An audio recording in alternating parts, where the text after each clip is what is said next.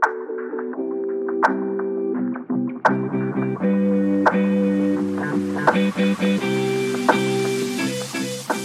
guys, welcome back, or this is your first time here, and thank you for joining me. This is the Doula's Guide to dot dot dot with me, Meg, also known as the Dungaree Doula. It's a podcast where we talk about all things pregnancy, birth, and parenting. My aim is to share unbiased information alongside a bit of friendly chit chat to ensure that you head into parenthood feeling confident and excited for what you've got to come. If you missed the first couple of episodes and would like to know more about me, then go and check out episode one for a little introduction and a big chat on hypnobirthing, and the following episodes for some great birth preparation. And if you love the podcast, then you can now leave me a little tip to say thank you via Buy Me a Ko-fi. The link is in the show notes. This episode, we're going to talk about fetal positioning. So, what is the best position for your baby to be in as your birth begins, and if it really matters all that much for your birth experience. Before we begin, I have a tiny little request following on from something that happened last week. So, last week I received my first negative review for the podcast, and it did shake me a little bit. Um, I don't usually find that these sorts of things get to me. I know it comes with putting yourself out there and stuff like that. But the reason that it did get to me a little bit is because I feel that it's a little bit of an unfair review. The person left it on Apple, so you can go and see it if you want to. I can't delete it or anything. But they left me a low rating because they didn't agree with me saying that BMI is a load of rubbish. um, which, I mean, fair enough, but BMI is a load of rubbish, so it felt a little bit unfair because it's really brought my rating down. So I just thought that I would ask that if you're really enjoying this podcast, that you would go and leave it a rating unless obviously you think it's rubbish too. but if you enjoy the podcast and you want to leave it a rating to try and bring my rating back up to where it was, it was at a full five star before, then I would really, really appreciate that. But no pressure, just a little request because, yeah, I feel a little bit upset about it. so thank you so much in advance if you do that, and I promise I'll get back on topic now and you won't hear me moan about this again. So let's get into it. So, when we talk about fetal positioning, there are loads of fancy names and acronyms for the different positions, and I'm going to try and not use any of those today because I don't feel like it's very helpful or accessible. So, I'm just going to make this really easy to understand. Um, if you're ever in a meeting with a midwife or a consultant or anybody and they start talking about positioning in terms that you don't understand, then just ask them to explain. I think that sometimes they tend to sort of skim over things um, they go through things quite quickly in appointments without explaining. And it's always good to know, it's good to know the implications of the positioning on your birth, on your labour, on your pregnancy. So just ask them to quickly explain. So, when we talk about optimal fetal positioning, what we mean is the optimal, the best position for your baby to be in at the start of your labour. So, that position is where your baby's back is against the front of your bump, their face is looking towards your spine, and the smallest part of their head is going to push against your cervix and be the first to emerge out of your body. So, I've mentioned before on the podcast that your baby goes through lots of intricate movements during labour. So, having them in this position as a starting point can just make the whole thing a little bit easier for you and a little bit easier for them. So, we're going to talk about the different things that you can do during pregnancy to encourage this optimal, this best fetal positioning in a moment. Of course, there are other positions that your baby might be in there, and that is more than okay. It's generally nothing to worry about for a couple of reasons. Um, firstly, if you know they're in a suboptimal position, then, like I said, there are things that you can do to try and get them to wiggle around a little bit. But also, what is important to think about is that if your baby's in a different position, then that doesn't mean that your chances of having a straightforward labour and uh, having an easy, straightforward birth experience are completely scuppered. You can still have those things with a baby that's not in optimal fetal positioning. So if you get towards the end and you find out that your baby's in a different position and you don't want to try and move them or you can't move them, then do not feel disheartened. It does not mean that your labour is going to go off track at all. So some other positions that you might hear about babies being in are baby being back to back. This tends to be sort of the most common variation of the norm, so to speak. So as it sounds, this is when your baby has their back against your back. So their face is facing your tummy, it's facing outwards. So when your baby is in this position, um, all that it means is that your baby's head may not, like note the use of the word may, it may not press against the cervix as strongly as it could if it was in a back to front position, and it can mean that labour can sometimes take a little bit longer than average, and the contractions might not be as regular because they're taking a little bit longer to ramp up. So, generally, people having a back to back labour feel more of the sensations in their back rather than across their bump, but sometimes they feel birth, and also sometimes people with a baby in optimal fetal position feel more sensations in their back as well. You may hear people talk about back to back labours as being more painful or longer than regular labour, but actually, I do not think this is helpful at all for a couple of reasons. Um, firstly, you don't want to go into labour worried about this. Um, listen to the positive birth mindset episode for all of the reasons why, if you don't know already. Um, but mainly because, especially if you're a first time parent, like longer and more painful than what? You've got nothing to compare it to. So, what is the point in worrying about it? You've never experienced labour before, so your labour cannot be longer or more painful than your labour because it hasn't happened yet. So your labour will go how your labour goes. It is your experience and you're going to experience it in your own way. So don't let other people's experiences scare you.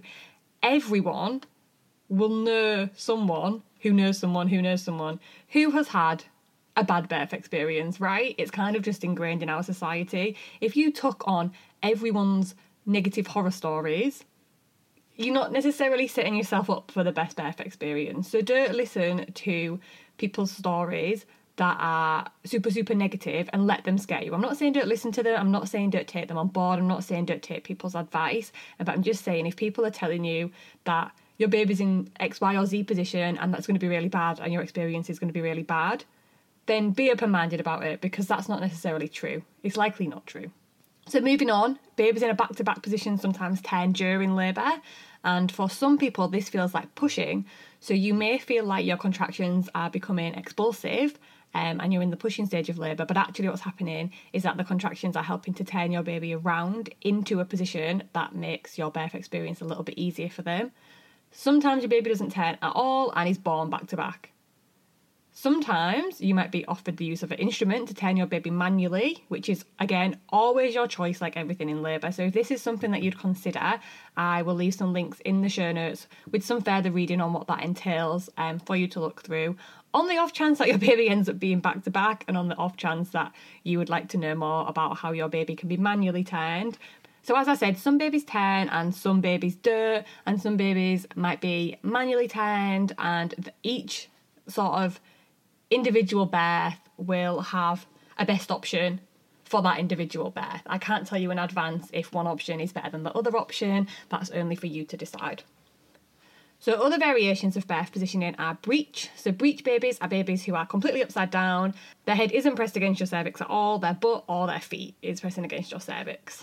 I'm not going to talk too much about breech birth in this episode because it's kind of off topic and it is a huge topic with loads of different options, loads of different opinions. So I'm going to save that for another episode with an expert that I'm going to ask that will hopefully want to come on. if your baby is breech, you can still give birth vaginally, but equally, if you'd prefer, you can opt for a cesarean if you'd feel more confident doing that. You can also do things to try and turn them. So the Spinning Babies website is a really great resource for this, but we're going to talk more about that later on in the episode. And you can also have an ECV, which is a procedure done by a healthcare professional who will try and manually move your baby from the outside. So they place their hands on your bump and try to sort of turn your baby upside down. Again, this procedure is your choice. Um, sometimes it works, sometimes it doesn't. It's completely up to you. Um, I'll leave more reading on that in the show notes as well. But as I said, the main takeaway from this is that even if your baby is breech, you can still have a straightforward vaginal delivery. So if this is something you're interested in, then look out for the future episode where we'll talk more about this. And finally, very, very occasionally, your baby might end up transverse. So transverse just basically means they're completely sideways. So if you think about it, obviously this is how your babe is chilling throughout a lot of your pregnancy, especially at the beginning when you go for your scans and stuff, you'll see that your baby is laid sideways. But towards the end, we obviously expect them to move head down, and especially by the time that you're full term, um, we would expect your baby to be head down. Usually it is a bit earlier than that. They start to turn around 32, 33 weeks, but some babies simply do not turn at all and they stay in a transverse position. If this happens, your options are to try and turn them, so using the things we're going to talk about, and um, having an ECV, the same as with a breech baby, or of course you could have a cesarean um, if they cannot move or you do not wish to try and get them to move because you cannot vaginally deliver a transverse baby, they simply wouldn't fit out. But as I said, it's really, really, really rare. Only about 0.2% of babies are transverse at full term, so it's highly unlikely. I've never met anybody who's had a transverse baby, and I don't think I even know of any birth stories. Obviously, there are birth stories out there, but I can't say that I've ever read one um, about someone who's delivering a transverse baby. What else I want to mention is that just because your baby is in what's deemed to be optimal fetal positioning, where their back is against your front, they can still be facing different ways. So there's loads of different acronyms for this, and I'm not going to go through all of them now, but your baby might be facing more to the left, more to the right, on an angle, and things like that. Um, these things we generally don't know until labour started, so it's again not really worth worrying about. But your midwife can have a guess um, from palpating your bump, from feeling your bump, and they might tell you that your baby's leaning off certain to one certain way and give you some things to try to get them to move a different way and things like that. But that's something to discuss with your midwife when you start to become sort of full term and you're starting to think about delivering your baby. So, encouraging baby into this optimal fetal position, how do we do this? So, it can start off quite early in pregnancy. There are things that we can be doing to try and get into a routine um, so it doesn't feel like as much of like a shock to the system right at the end. So you can build it up, start incorporating these things early on, build them into your routine, and then you're going to reap sort of the most benefits for them. But if you're listening to this right at the end of your pregnancy, then don't worry, you've not left it too late to give these things a go.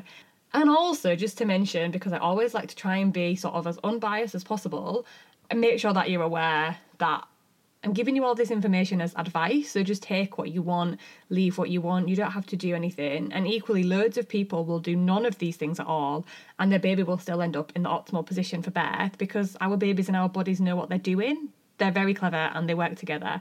So, this episode is not meant to undermine your body's ability to help your baby into the best position. It's just some optional pointers that you might want to consider. So early on, things that you could be doing are exercise. Um, sounds really simple. It is simple. Nothing major, just gentle exercise and staying active. So if going for walks is an option, go for short walks as much as you can, or big walks. I went on some super big walks during my first pregnancy and I felt really great for it. But yeah, going for daily daily short walks are really great for your babe and they're good for you as well. If you've got access to a swimming pool, then going swimming is really amazing for helping babies to wiggle around in the pelvis. Because um, if you think about it, all the buoyancy of the water, the positioning that you're in while swimming.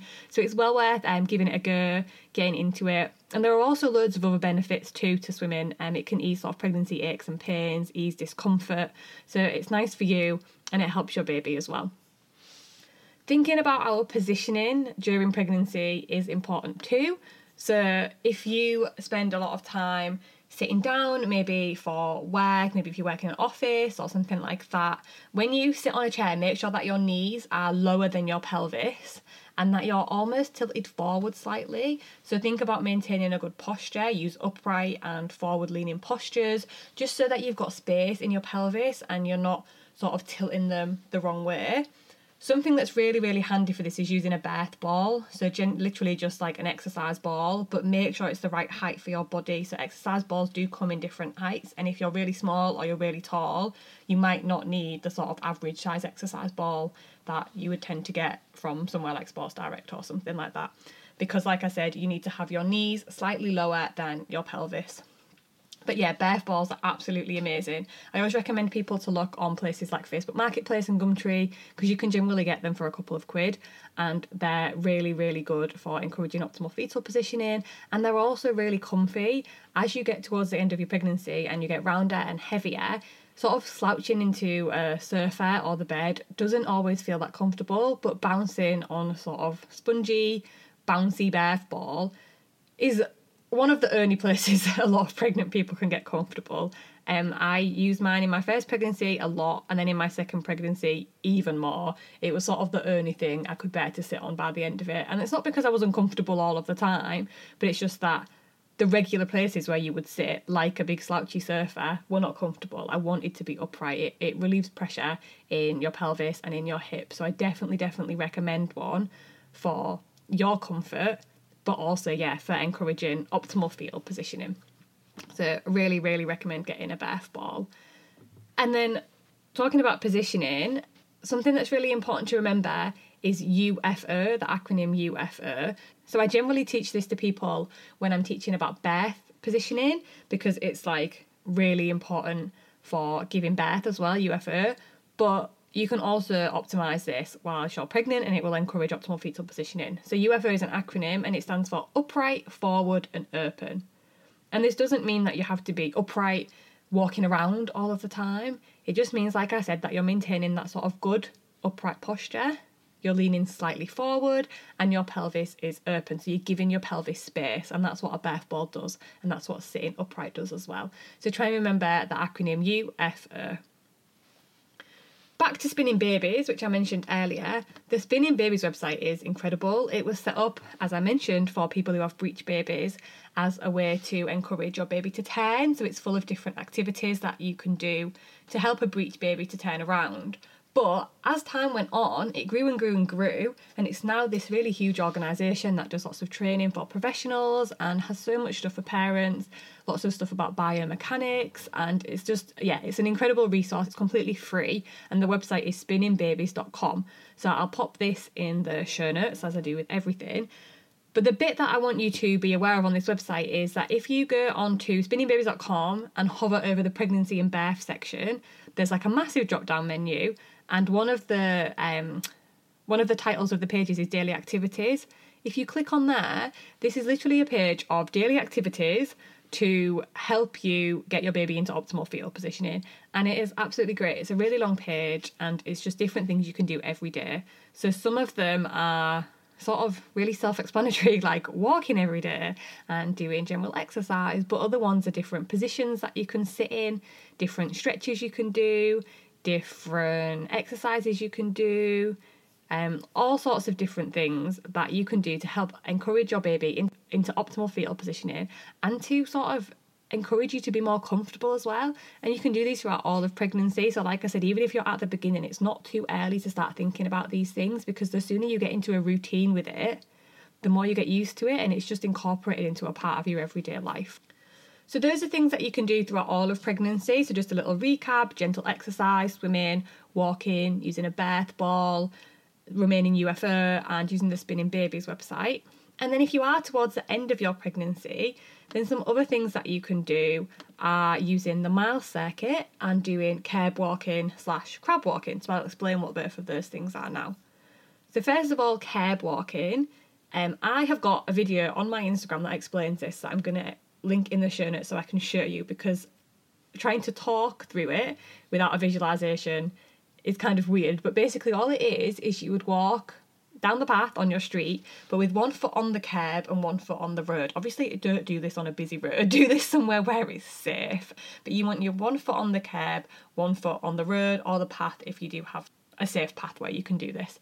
Um, and you're just literally going to walk like that, keeping one foot constantly on the curb and one foot constantly on the ground. And what this does is it opens your pelvis up so that your baby can wriggle down into the right position. And the same thing, like I said, crab walking up the stairs. So that's where you stand on your side and you walk up the stairs like a crab with one foot constantly two steps higher than the other foot. So the step that's two steps higher will take a step, then the lower the foot and then the foot that's lower will take another step as well and you keep going up and down like that a few times. And if you can do this sort of as you get towards 10 then this can really help encourage your baby into the optimal position and it's going to push the head against your cervix which could also encourage you to go into labour. So it's not like an induction method. Sometimes people say it's a natural induction method. It's not. If your body is not ready to go into labour doing this is not going to make a tiny bit of difference. But if you are on the cusp of labour and you start doing this, it's going to encourage things in the right direction. So I definitely recommend curb walking and crab walking up the stairs. And then the other one, like I said, is the mile circuit. So again, this is another website, it's literally just milescircuit.com. And if you click on there, it tells you all about it. Basically, I'll just read you the top little bit. It says, I named this circuit after my friend Megan Miles, who shared and discussed it with me when I was working with a client whose labour seemed to be stalled and no longer progressing. On the phone, we brainstormed some strategies, and Megan shared this set of positions that she favoured. My client did the circuit, and soon we had a baby. I started calling it the Miles circuit and teaching it in doula trainings, childbirth classes, and using it with my clients. The circuit is useful to help getting the baby lined up, ideally in the LOA position. Like I said, loads of people use these acronyms. Basically, it's just optimal fetal positioning. Um, birth before labour begins and when some corrections need to be done during labour. So, the mile circuit is a set of three different sort of positions that you sit yourself in, and it takes a long time. So, you're meant to maintain each position for 30 minutes. So you need like at least an hour and a half to do this. But if you're at the end of pregnancy, you're on maternity leave, you're ready to go into labour, then it's definitely worth giving this a go. Um, maybe once a day, maybe every couple of days. You might only ever need to do it once, you never know. So the first one is a forward leaning inversion, which again is really hard to describe, but I will put the link in the show notes. It's basically where you're leant over, knees on the floor, bum in the air, head on the floor. So your hips are raised higher than your head. But yeah, check out the pictures for that. You lay, you sit like that, lay like that for 30 minutes, and then you're in what's called an exaggerating side lying position, which is so comfy. you lay sort of on your bed with loads of pillows under you, and it's really nice. You could easily fall asleep like this. And then the third position is to get up and get moving, either doing what I just said a curb walk, a crab walk up the stairs, anything that's going to have one leg higher than the other. So you're creating that space and letting your baby move down. So that's the mile circuit. So I'm going to put that in the show notes too. And basically, that's it. Those are the things that you really want to think about to encourage your baby into optimal fetal positioning. So, quick recap gentle exercise, using a birth ball, UFO postures, the Spinning Babies website, the Mile Circuit website, and curb walking and crab walking. Super simple, but if you can start incorporating those things now, then you're going to give your body just that little extra boost, that little extra chance of encouraging your baby into the position that is best for your birth. So that is it quite a short episode today, but there's not much more that I want to say on it. That's everything I can recommend for helping your baby into optimal fetal positioning. But please remember, like I said, there are myriad factors that can affect baby's positioning. Lots of them will get into this position by themselves, but some won't. And if your baby isn't in this position, then one, it doesn't mean that your birth options have to be derailed. And two, it doesn't mean that you didn't do enough prep. So do not beat yourself up. It doesn't mean that you didn't do enough curb walking or enough forward leaning inversions or anything like that. So please do not worry if you do all of these things and your baby is still in the wrong position because there is no wrong position. Your baby is in the best position for your birth. So I hope you enjoyed this episode and have learned a lot. And do let me know how you get on with these little daily practices. And um, let me know on Instagram if you have any more questions, then come hang out on Instagram too. I'm at the Dungaree Doula. And let me know if you enjoyed the episode. Thank you for listening. If you enjoyed this podcast, please do stick around, like, follow, and subscribe, or leave a little review if you don't mind. It's so very helpful for my little podcast. To speak soon. Bye.